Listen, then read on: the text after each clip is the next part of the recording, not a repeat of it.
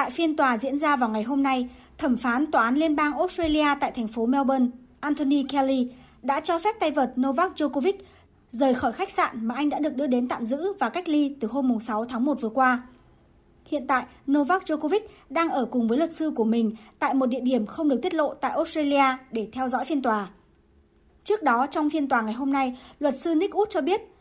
Novak Djokovic kháng cáo quyết định hủy thị thực nhập cảnh của lực lượng kiểm soát biên giới Australia vì cho rằng quyết định này không logic, không hợp lý hoặc không hợp lý về mặt pháp lý và Djokovic đã không được đối xử công bằng về mặt thủ tục. Luật sư của Djokovic cho biết anh đáp ứng các tiêu chí để được hưởng quyền miễn trừ cách ly vì không tiêm vaccine ngừa COVID-19 do đã bị nhiễm bệnh vào tháng 12. Các luật sư trích dẫn lời khuyên của nhóm cố vấn kỹ thuật tiêm chủng Australia trong đó cho biết,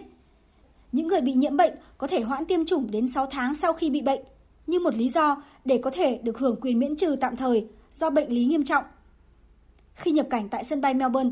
Djokovic cũng đã yêu cầu có thêm thời gian để liên hệ với luật sư và Liên đoàn Tennis Australia. Nhưng yêu cầu này đã không được đáp ứng và quyết định hủy thị thực của Djokovic được đưa ra trước khi anh có thể cung cấp thêm các thông tin. Đồng thời, trước khi lên máy bay đến Australia, Novak Djokovic cũng đã nộp đơn xin nhập cảnh vào Australia. Và đơn này đã được Bộ Nội vụ Australia phê duyệt với điều kiện là không phải cách ly khi đến Australia. Trong khi đó, luật sư Christopher Trần của Bộ trưởng Nội vụ Australia Karen Andrews khẳng định, tại Australia, việc đã từng bị COVID-19 không phải là sự chống chỉ định đối với việc tiêm vaccine. Luật sư Christopher Trần trích dẫn lời của nhóm cố vấn kỹ thuật tiêm chủng Australia cho biết,